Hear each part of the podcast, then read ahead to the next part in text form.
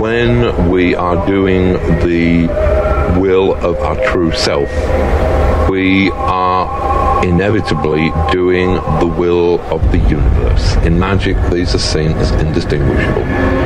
That every human soul is in fact one human soul. It is the soul of the universe itself.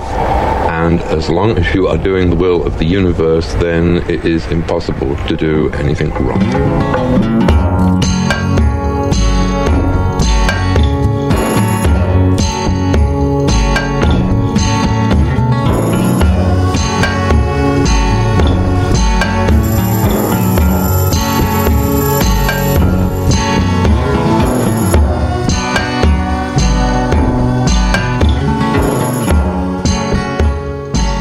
Howdy, I'm Keats Ross, and this is the Prague Magic Podcast. And boy, do I have a good episode for you today.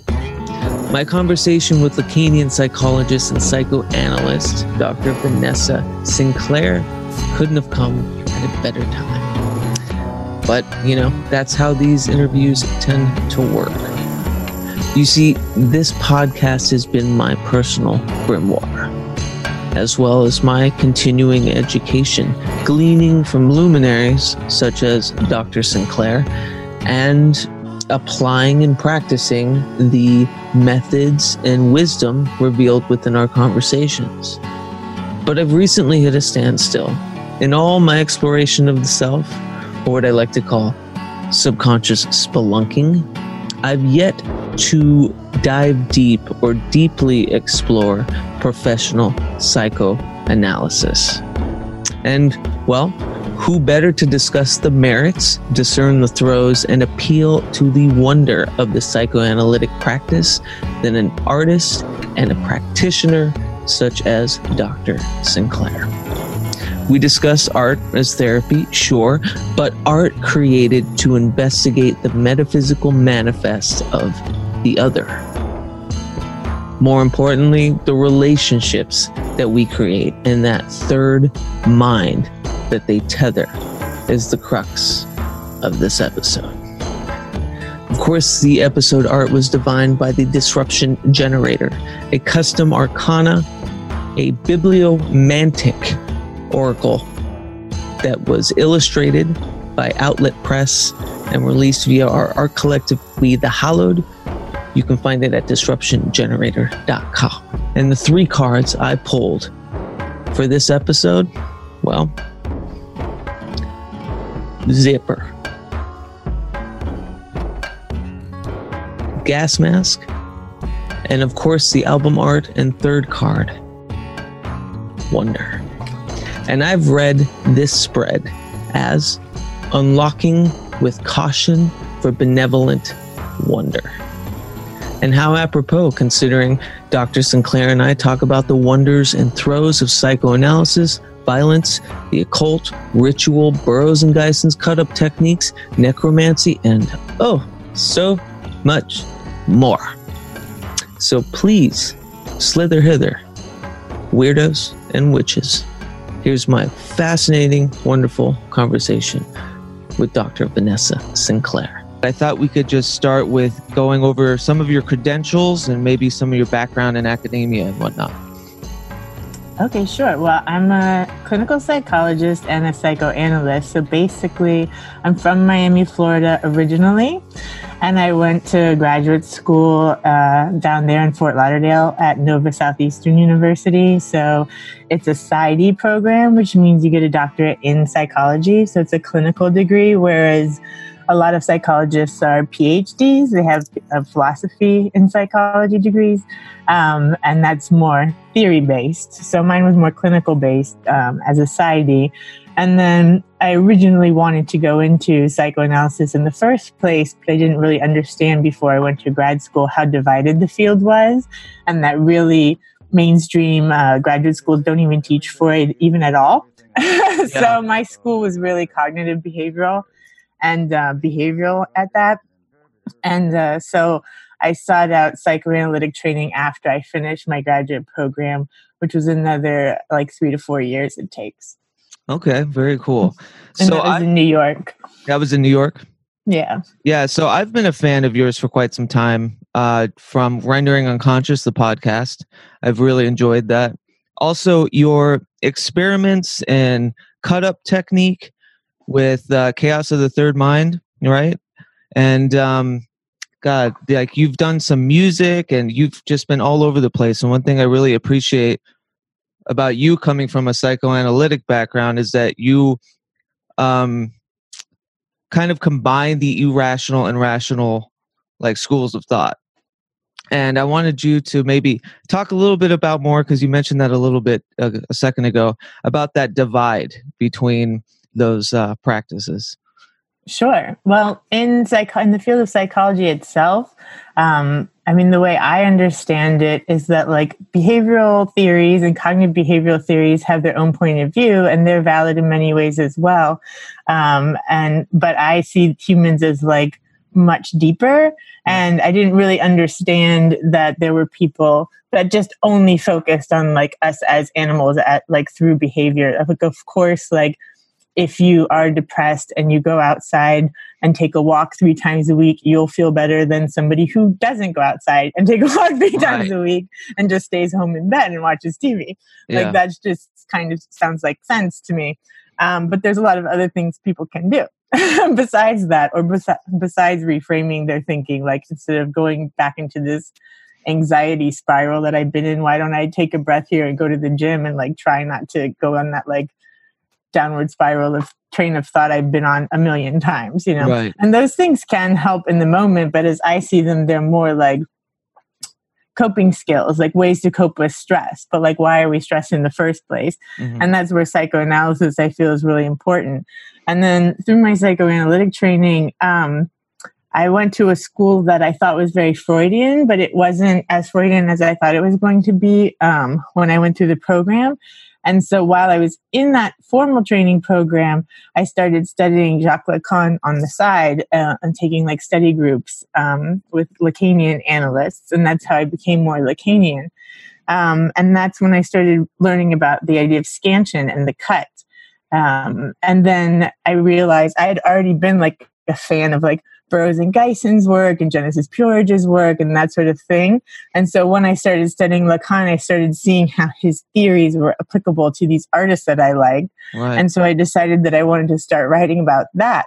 So I wrote a few like shorter essays. And then I realized at some point somewhere along the way that like maybe instead of just thinking about what's going on when these artists are creating, maybe I should try it.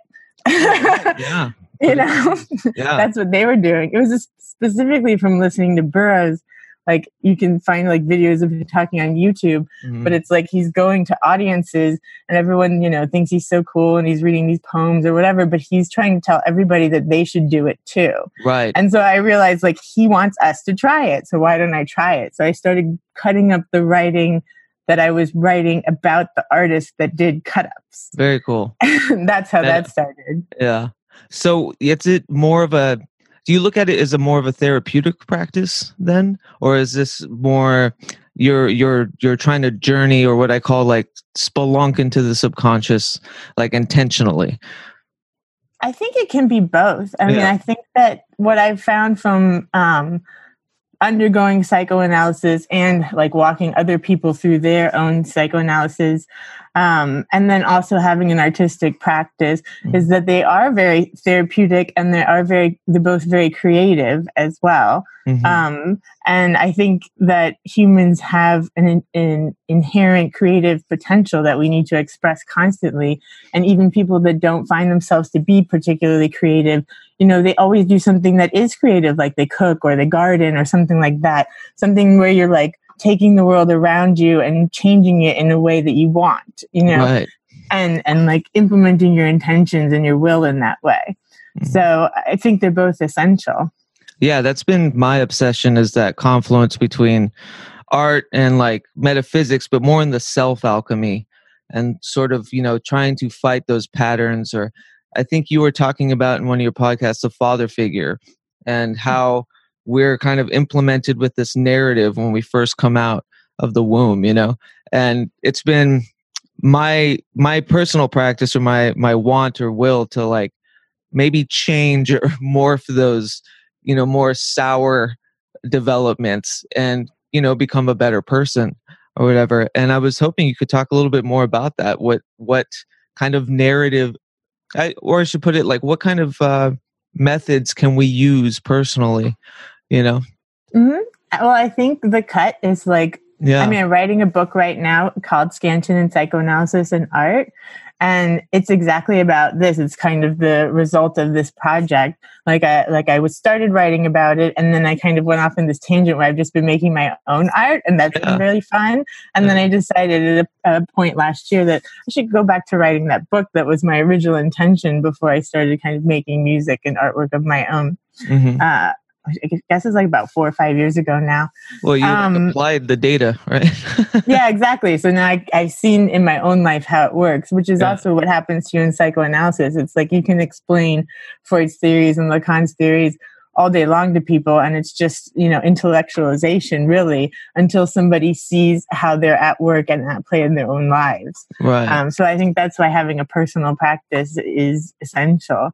Um, yeah, but I think the cut is really fantastic because everybody can do it actually really easily, and you don't need to feel like you have any skill or able to draw.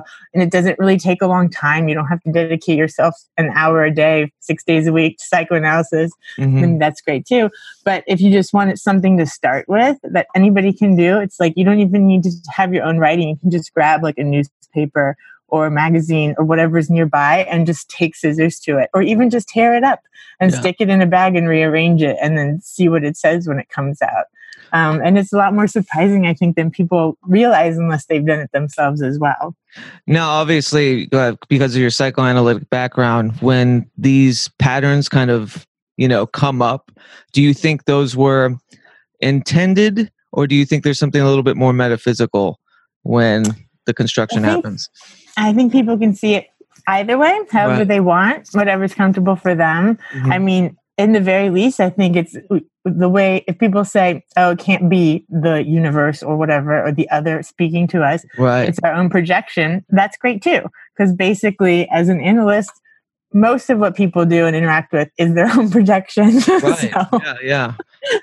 Yeah. like so that's the console point is you're never like really meeting someone when he says like, you know, there is no sexual relation. It means you're never really meeting someone one on one. You're both projecting onto one another. Totally. So, but if you make these items and you get something out of what they say to you or what you think that they say to you, mm-hmm. what's the problem? Yeah, I agree. And wouldn't that uh, where the third mind kind of comes from too. It's that that third when you're working with somebody, that third kind of projection of both of your intentions together. And so you've exactly. been doing that with Katelan Foisy, the artist. And I was wondering if you could talk a little bit more about Chaos of the Third Mind. Sure. Um, that's been probably even more eye-opening than the cut up techniques themselves is mm-hmm. I was doing it by myself and then I met Katelan and she was already doing it in her life and then we realized we could start doing this together and then we realized that we could have one of these third minds yeah, as yeah. well just like Burroughs and Gysin did um, and it's been really interesting and it's kind of made me rethink uh, the way I see like human consciousness, basically. Really? Um, I can't really articulate it fully yet, mm-hmm. but there's definitely something to this idea where, and I guess the way that's easiest to explain is like when you're in a relationship with somebody and you both like kind of know what each other's going to say before you finish your sentences and this sort of phenomenon. Um, but I'm even thinking of it is that like sometimes you don't let that relationship go because of like this idea of this potential of what you can do with this other person or create with this other person. Right. And a lot of times that'll keep you in the relationship like longer than maybe you should be in it. totally. Um, it's like kind of that idea of that potential um, that it kind of takes on a life of its own. Um, and I don't really know how to explain it fully, but it seems like Katelan seems much more present than most people I know. Um, and even though I've moved to the other side of the world now, she kind of always seems to be around in some way. Mm-hmm. And um, I don't know, we just kind of always are like buying the same things and, and that sort of experience. So I don't know. I don't know how else to explain it, but it's very intimate. That's cool. That that could almost be like a a weird faction of what you know this shared somatic reality is is that we're all just kind of that major third mind in a way. I'm not mm. sure if that's like what you mean about consciousness itself and how it's shared and whatnot, but I imagine in your line of work that you're kind of deconstructing that all the time. And does that come back down to this narrative idea, this like these human patterns and kind of we're just built to do and be things from the get go?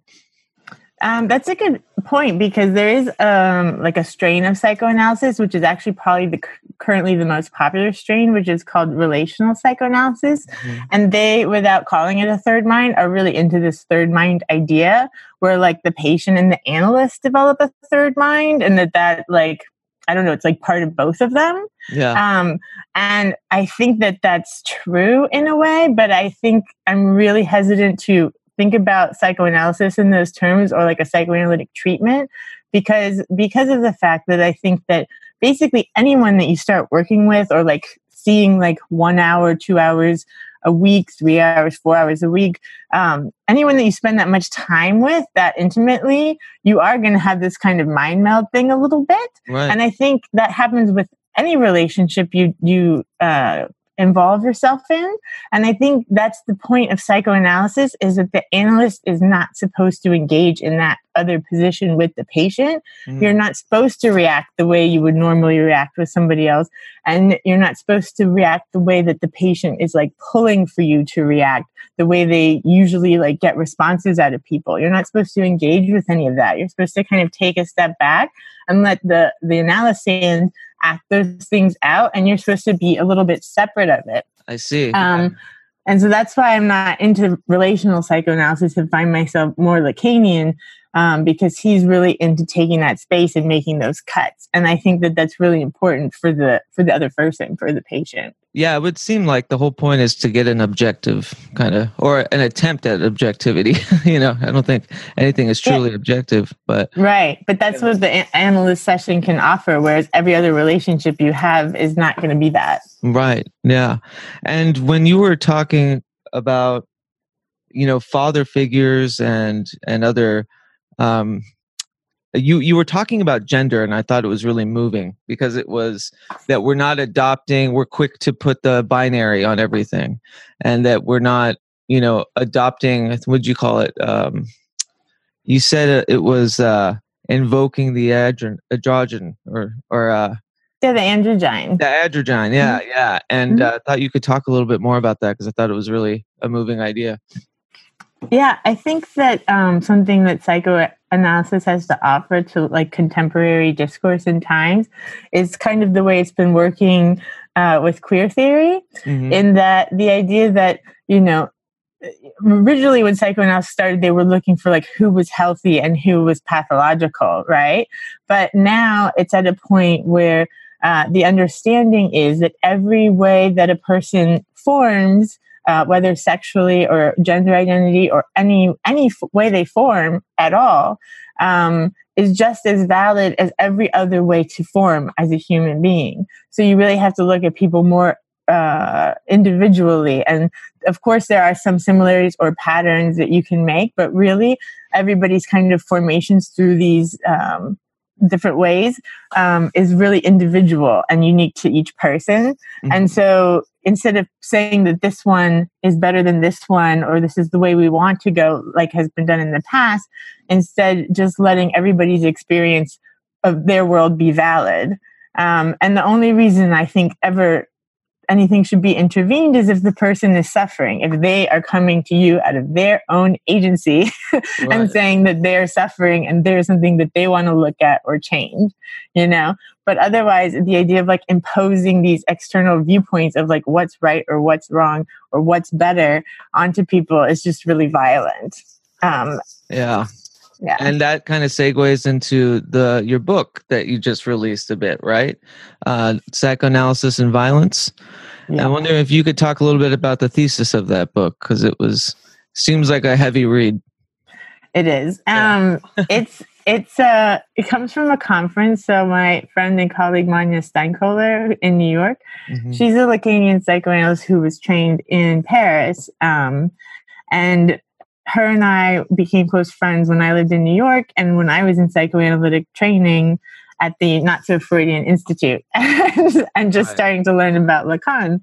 And uh, I was also working at a hospital in New York City at the time, uh, a government run hospital. And like it was really poorly run and filthy, and the patients were treated terribly.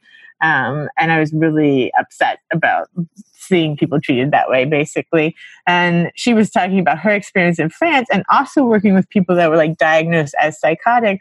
But the way that they were working with these people were so different. Like this uh, Lacanian analyst had set up this kind of little town where everybody could live and like have different jobs and like move in different spaces and like still be inpatient to where it was like kind of contained, but have a lot of movement within that kind of containment. And it was just such a different way of looking at treatment, uh, especially for really serious mental illnesses, that uh, it was very eye opening because I couldn't ever imagine them doing something like that in America. so yeah. we started talking about that and the difference in different worldviews from different places. Um, and we decided to basically have a conference about it. And that was in like 2014. I think our conference was um, in the beginning of 2015. And that's right when like Black Lives Matter was starting and things were starting to get like really clear on how big of a problem uh, the U.S. is having. Yeah. Um. So so yeah. So we did the conference in New York. Um. And I still felt pretty frustrated because I was like, well, this is great that we all like sat around and talked about it. And now everybody goes back to their offices and like isn't dealing with it anymore. So um, I decided that we should like turn some of it into a book. And then by then, by the time we turned into a book, the election had happened and everything. And so we focused on more things, more of the papers that we felt were really relevant to the times mm-hmm. um, and the kind of political problems that are going on. And then some of the other papers from the conference I put into the other book I was making, which was Rendering Unconscious. Right. So.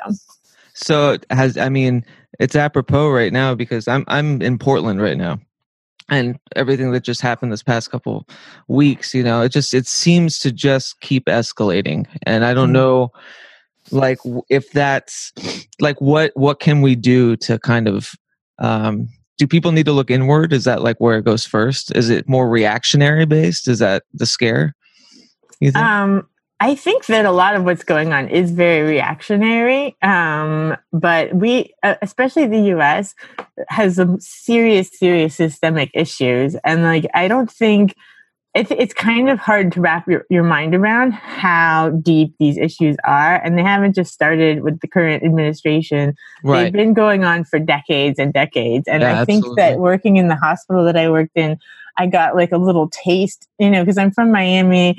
Uh, I lived in Eureka, California for two years, like a- after graduate school for my uh, postdoc.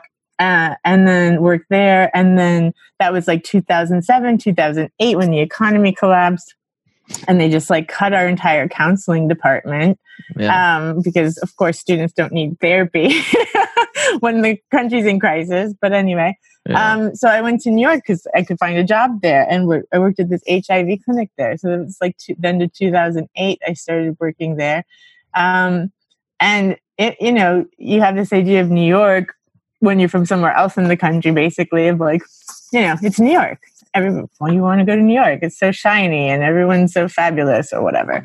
And then I got there and like, there is that, but there's like a lot more problems than, than you could imagine. And like the patients that are living in like the poorest neighborhoods are really getting treated horribly. Yeah. And just being able to see the medical care system and like how heinous people were treated and like everybody that needed disability was rejected over and over and over when they had like very valid disabilities like somebody one of my patients was a like a garbage man and uh, the truck ran over his legs while he was at work and like shattered his legs so he couldn't work. And it was like eight years and he was still applying for disability and he had a government job that's supposed to take care of you you know things like that. Yeah. Um, and so things like that have been going on for ages. And then like the whole idea of private prisons i mean it's really like need, we need a huge overhaul yeah well, really massive what you were saying about that like commune in France reminds me of how like the um, Netherlands treats the, the prisons, or is it Norway? I'm sorry. Yeah, the Norwegian prison system where they kind of have this encampment community kind of vibe. And it seems, I don't know, that was just a sideline, but I was just in uh, Los Angeles and you know talking about the divide like there is in new york that class divide almost it's mm-hmm. insane right now. Like it, it really left an impression on me especially being from kind of lower income you know uh walks of life that was just astounding. And i think the thing is it's it's a mental health crisis. Like that's what it is you know? They keep saying it's you know not low income housing and all that but that that's all true but the big brash the big like uh, epidemic seems to be mental health yeah, and of course, nobody's going to have good mental health if they don't have a place to live. You know? Right. Yeah, yeah. I mean, that's what my whole job in the hospital ended up turning into was like doing case management, trying to get people their disability, and trying to get them their housing and things like that. Because how am I going to give them therapy if they don't have a place to live that's stable? You know? Absolutely. Yeah. Yeah. So, what? Uh, you're located in Stockholm now. Yeah, I moved to Sweden last year. How is that going? How is that? I'm sure that divide is insane compared. Um, yeah, it's very different. Um, in a nice way, it's nice. Um, their healthcare system is really nice. I mean, yeah. I didn't even have to uh, let them know I was here or ask for doctor's appointment. It's just like as soon as I was in their system, they just mailed me two doctor's appointments. Like, oh, there's a woman this age here. She should have this and this appointment. Mm-hmm. So so it's nice, yeah. Yeah. It's nice to see that that it can exist. And their prisons, you know, they're not for profit prisons. Um, and they, they have like a maximum I mean, I don't know all the details, but I know like nobody's going to jail for life for something small. You know. Right. I don't even know if they have life sentences even for like murderers. Wow. Yeah. And so I wanted to talk so I wanted to bridge into the occult a bit and how I think I read somewhere that uh, metaphysics and and psychoanalysis are both unfalsifiable. And you know, like you can't really claim that they're wrong because you can't really claim you know so much. But I I think that I don't know if that was an insult to psychoanalysis because I feel like that's way more um, uh, you know calculable than metaphysics is. And I do believe that. But there is a bridge there. And I was wondering if you could talk a little bit about, you know, the, the confluence between metaphysics and, and uh, psychoanalysis. Yeah. Um, I see them like both as really creative practices, really. Yeah. Um, and, uh, like doing the conferences we've had two now on like psychoanalysis the arts and the occult um, the first one was was called that. And then the more recent one we had was called Rewriting the Future 100 Years of uh, Psychoanalysis and Esoteric Modernism.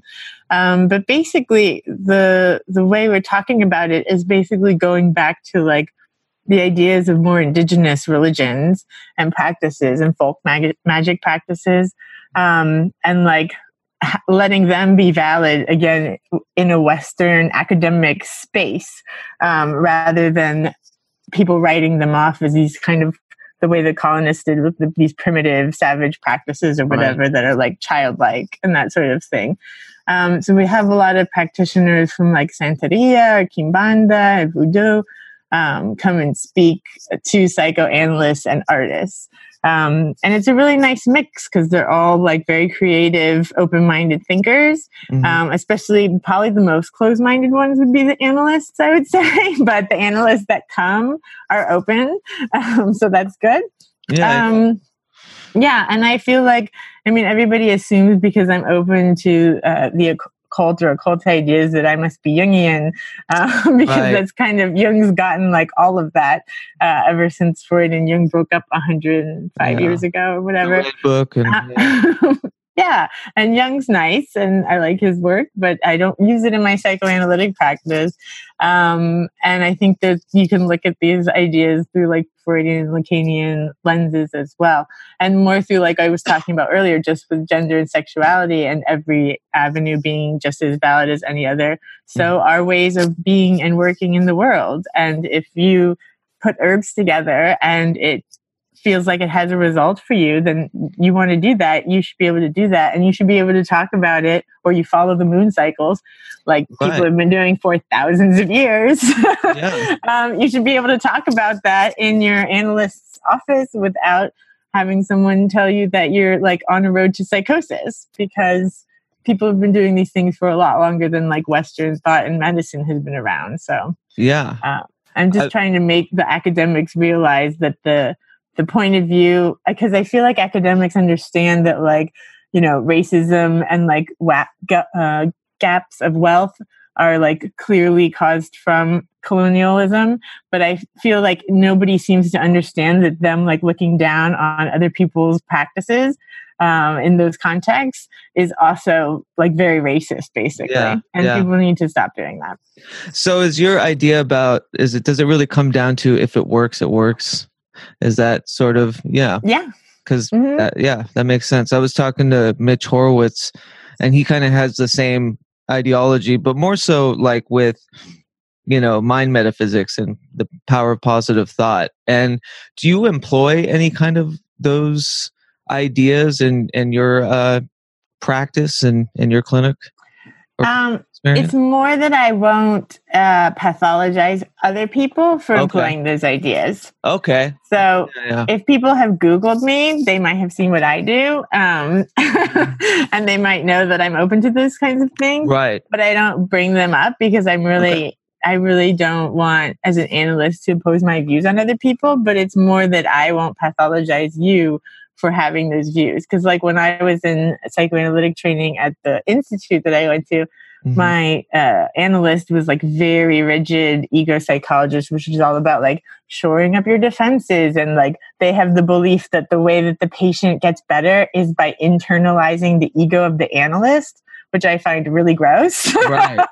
basically like, i don't want your ego. Thank you.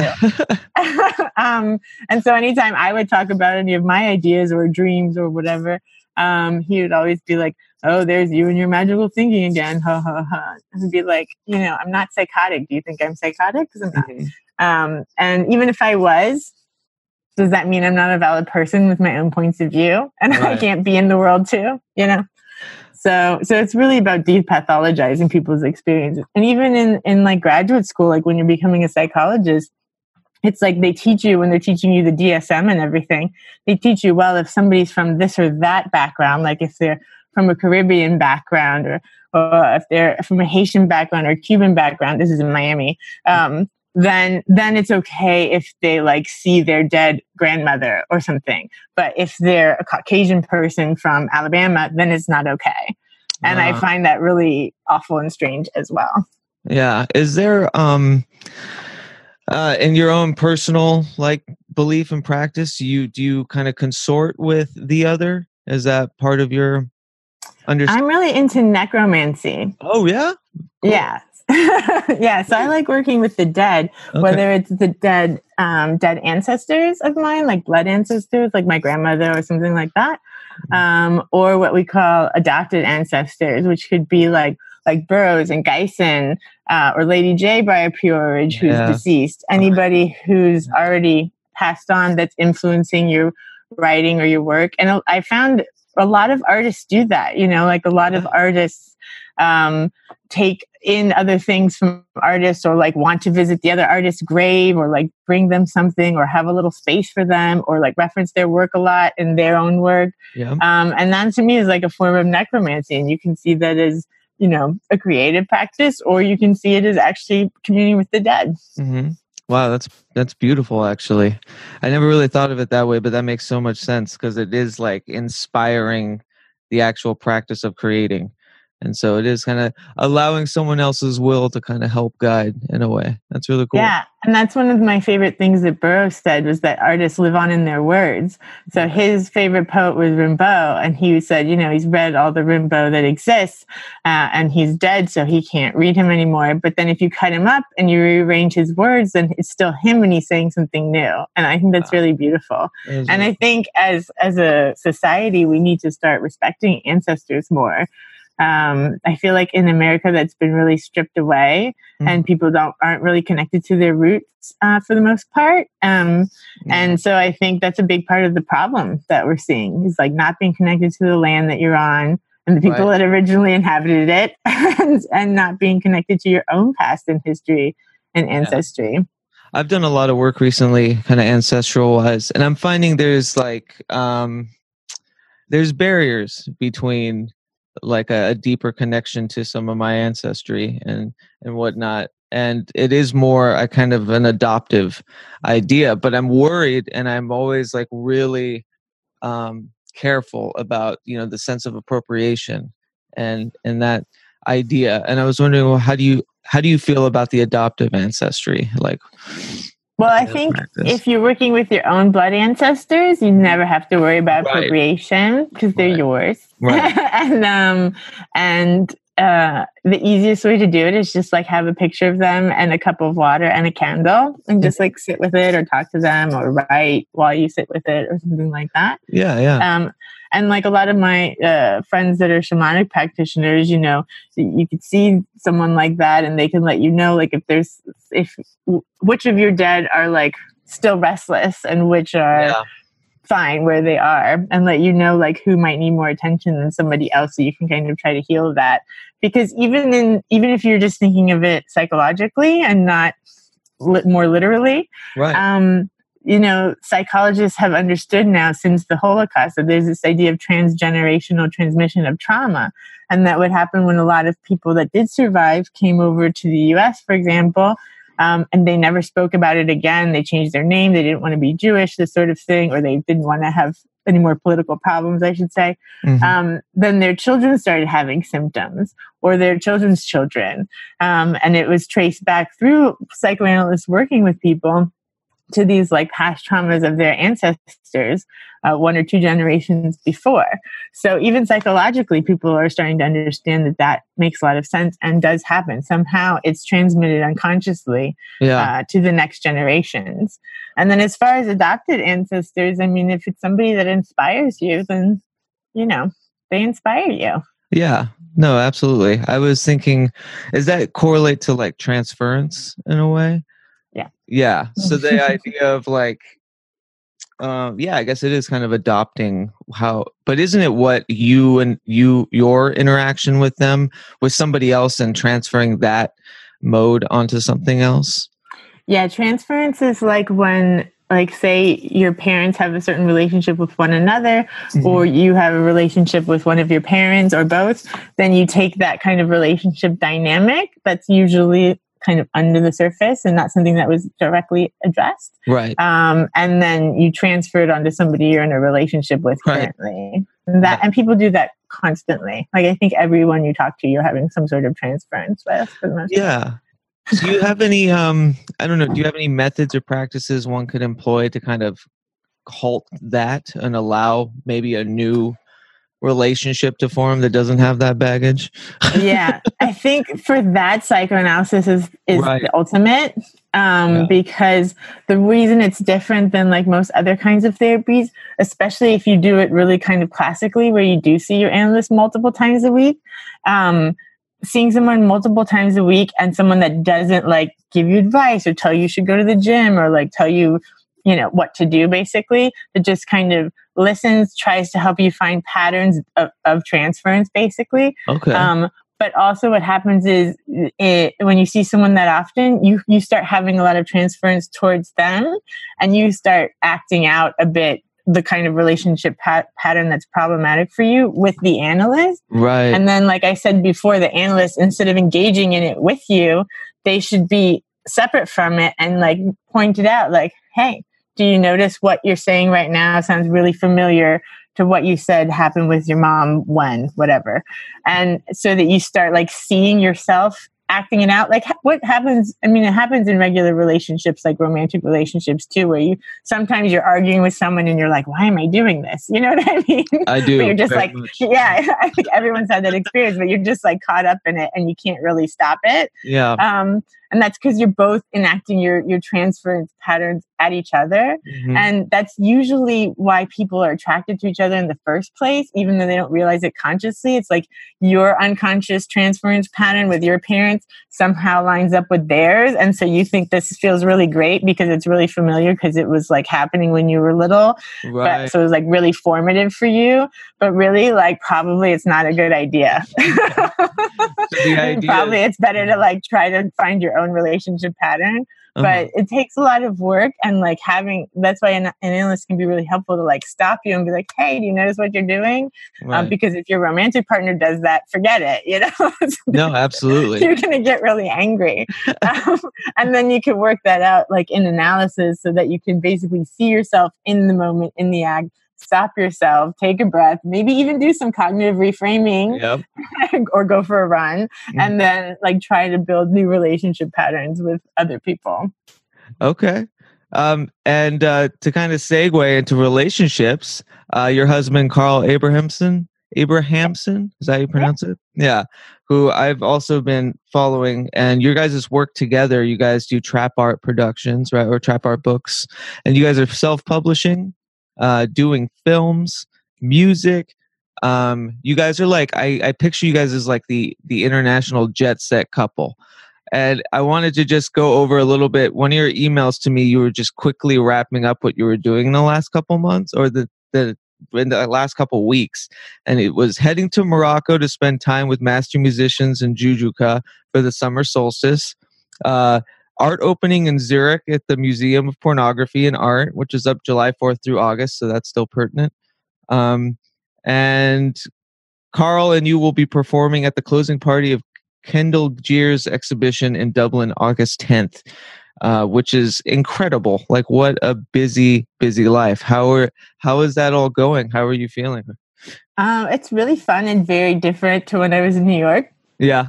um, because when I was in New York, you know, I had a New York office to pay for and a full time okay. job and a psychoanalytic practice. Mm-hmm. So I was seeing, uh, for the first five years, I was like at the hospital from eight to four and then seeing patients at night. And then when I was just in private practice the last five years, it was still like, you know, seeing like 10 people a day or something like that. Yeah, um, yeah. And I take a lot of time off and I did a lot of events um, of my own in New York, but I didn't travel a whole bunch. Um, so this is kind of more Carl's lifestyle it has been for a long time because he started um, doing publishing when he was in Temple of Psychic Youth in like the 80s. Oh, yeah. Um, and maybe even before that. I think that might be how he got interested in them was he had his own like fanzine like in the late 70s or something, you know? Yeah. so, um, so he's been doing it for a really long time. And it's, of course, obviously much easier to travel around Europe and to Morocco and stuff when you're in Sweden than it is when you're like in right. Portland for example. Yeah. Um, so it's been really fun and it's been really nice. Like Zurich was only like two hours and 15 minutes away. Mm-hmm. Um, so that was really great. And the Cabaret Voltaire was like one block from the museum that we were in, uh, that our art exhibit is in. So we got to go to the Cabaret Voltaire and do cut ups there, which yeah, I was really- just gonna say you did cut ups there. Can you talk about that a little bit? um, yeah, it was really wonderful. I'm like, I knew that it was there, but I didn't realize how excited I was going to be to be there. Um, yeah. I guess because of that necromantic kind of spirit. Mm-hmm. Um, but they have, and I also wasn't sure, like, is it really the the original space, or is it something that's like on the same block that they're calling that? Because you never know. But it's the original space. Wow. And um, they also like haven't ruined it. Like you know, who knows who gets control of these things and turns it into something that's really tacky or something like that. Right. It was it wasn't. It was great. It was really well done. They had like cut up poems etched into like the bricks and like even etched into the windows and like you'd be walking up the stairs and you could see cut up poetry like etched into the stairs. Mm-hmm. So yeah, I was like the Jerusalem for cut up. That's exactly. amazing. I went. Yeah, I went into the source. Um, right. So yes. Yeah, so I. So we went there two days, and the first day I went. Um, I, t- I took photos of all the different cut-ups that were in the art that we made for our exhibition at the Museum of Pornography and Art. Mm-hmm. And then I hadn't read them yet because I was, you know, I've been very busy. Yeah. Um, so I wanted to see what they said, and I decided to wait until I was at the Cabaret Voltaire. So I read, recorded myself reading them there for the first time and reading the cut-ups from our exhibition, which was really fun. And then we went back on Sunday and um, then made cut-ups there. So actually made yeah. them. I haven't read them all yet, but. And could you talk a little bit more about the um the Joujouka? Am I pronouncing that right? Yeah, Joujouka. Um, yeah. They're kind of part of our mythology um, yeah. the, in the cut up world because you know Burroughs lived Burroughs and Gysin lived in Tangier and Gysin had a cafe in the 50s uh, in Tangier where he actually paid the master musicians of Joujouka to come and play. So they were kind of his like house band um, in in Tangier, um, and they live in the mountains there um, in in the village of Joujouka, and they have a manager that I guess for like over 10 years now has been arranging for people to come during this festival that they have in the summer solstice um, to come and you get to stay with the the villagers like the musicians in their houses and they like their wives cook for you and um, you get to listen to them play music until like three four in the morning every day and it's quite profound. That's amazing.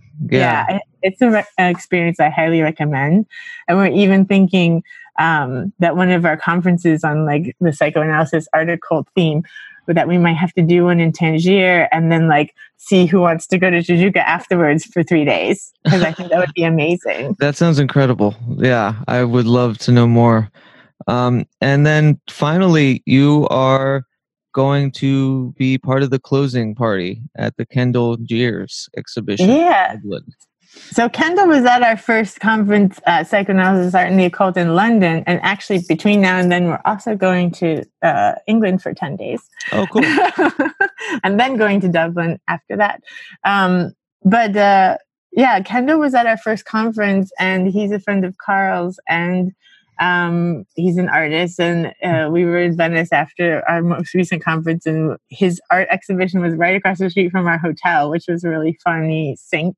Mm. Um, so that was nice. And he actually has asked us to possibly do one of these conferences as part of his uh, upcoming exhibition next year in Belgium. So that could be happening as well, which would be really fun. But um, he's from South Africa. He lives in Belgium, and I don't know, he's an amazing contemporary artist and he's asked us to, he actually asked, wanted us to come for the opening to do something, um, but I don't remember where we were. There was something. I think it might have been our conference. I don't know. One of I th- oh, it was another psychoanalytic conference that I was doing here, so we couldn't do it. Um, but we're going for like the closing of his um, of his show, and his show is kind of themed around the Hellfire Club. So this idea of like debauchery and like excess and enjoyment. Um, and since we just had the exhibition open at the Museum of Pornography and Art, right. for that we made uh, this kind of cut up film where Carl scanned all of these uh, old Super 8 porns from like Denmark and Sweden and Germany um, from like the 70s. And uh, he scanned them and then like overlaid them with our own material. Um, and then the, the art exhibition is actually like film stills from the film, and then I put collages and cut-ups on top of that. Um, so basically, at Kendell's exhibition, we're going to like have a live performance where we read cut-up poetry over music uh, that Carl will make live, and then he's going to show the film as kind of the background screen. Very cool. I was yeah. wondering if you'd like to, um, uh, if you'd allow me to like use one of your uh, uh, videos, your reads of the cut ups and stuff for the end of the this episode. Oh, sure, of course. Yeah. So if you want to, if you can send me the specific one you had in mind, or if it's if it's my choice, if there's definitely a few that I've watched on your YouTube channel. That yeah, anything is fine. Okay, awesome. And you've got a book you're in the process of working in. Uh, what's the next publishing venture? for you? Um, yeah, so the book I'm working on now that I'm so close to wrapping up um, which is exciting, is the Scansion in Psychoanalysis and Art. And it's going to be published by Routledge. Um, And it's due next month. And so it's basically kind of talking about all these different artists that use the cut in some way, whether it's like photography is like cutting a moment in time, or like film and like the editing of film, or like sound collages in like music, um, cutting different music and sampling together and that sort of thing, or like the cutting up of language like Tristan Tzara and Burroughs and Gysin. Um, and so, yeah, that's what I'm working on now. And then after that, I have two books I have to edit by the end of the year. One is um, called on inpatient art. So it's basically art artists that lived in inpatient psychiatric hospitals and and yeah, their work basically, and it's mostly Scandinavian artists Cool. um, because it's with a grant from a Scandinavian university, University of Gothenburg. Very cool. And then, and then after that, we're editing a book on Ingmar Bergman's films, psychoanalytic perspectives on Ingmar Bergman's films, because that's what you do when you're a psychoanalyst and you Yeah. move to Sweden. I made a musical score for the Seventh Seal, like when I Oh, was nice. years old. Yeah, talk about cut up. It was very experimental, but um, what was I going to say? Yeah, so um, any other events? Or is that? I mean, you've got a t- like. I I didn't mean to make it sound like. Do you have anything else going on? A brilliant cacophony, almost of cool things going on. No, it's Um, been fun. There was, I mean, it was really nice because um, in Sweden in May there was uh, three conferences that I was speaking at, um, besides the one that I organized in Italy, and so it was really nice. Um, there was one, the Society uh, for Psychoanalysis and Philosophy, and that was a uh, group of people that I met originally in New York. So there was a lot of New York analysts that came to Stockholm for that. So it was really fun. Like my first, you know, six, eight months over here to like have a bunch of people I know from other places, like in my new hometown. Yeah. Um, and then this other group that this Norwegian philosopher Lene Auestad does, um, it's on psychoanalysis and politics. And she's had like 14 conferences, I think, now um, on this subject. And uh, she had one at the Swedish Psychoanalytic Association. So it was really nice to be able to go there and to meet like more group of more Scandinavian Europeans that I didn't know already. That's incredible. Um, and for like, I just want to ask a personal question. Um, Sure. Do you have any advice for a writer who works from home as far as energy and routine is concerned? well, in my mind, the ideal is to like get my yoga in and do my writing and like have everything be balanced. right. But I haven't been able personally to have that work yet. So, like, uh, for example, like this morning, I woke up at six because I was going to go to yoga and then do my writing, and that I have to take Swedish for immigrants classes because I'm learning Swedish. So I was like, then I'll go to that in the afternoon. Then I'll come home and talk to you after well, it's all productive stuff. yeah. But I did get up at six, but I decided that I just so close to finishing this book um, that I just gonna like we leave for England next Thursday and we Uh-huh. got home what Sunday at like three in the morning. So uh, yesterday I was totally wiped out because our plane came in so late. Um, but since I had like nine days, I'm like I'm just going to like get up at like six or seven every day and just write finish this book and i'm not going to worry about exercising and i'm not going to worry about anything else because i just need to get it done Okay. so i don't know if i'm a good role model for that No, no, it's great. I mean, obviously, it's just a just right kind of thing. So I get it. But yeah, routine has been a pain to kind of get a hold. it's really hard to get into a routine i found it kind of impossible and that's why i think like like a lot of these um, more punitive models are problematic because it's really hard for people to get into routines and sometimes people that are in routines are too stuck in them right. you know like a lot of times people it's one or the other yeah. so maybe it's okay to be in flux a little bit yeah, I think that's just where I am in life is trying to, I like I, think said, that's just life. yeah, like, realistically. that narrative. Like I'm not a sleep till ten person, but I'm also not a, you know, work Exactly. person. So. Well, Exactly. Dr. Vanessa Sinclair, thank you so much for taking this Yeah. time. That's fun. Yeah, I I really hope to get you on the podcast soon again, especially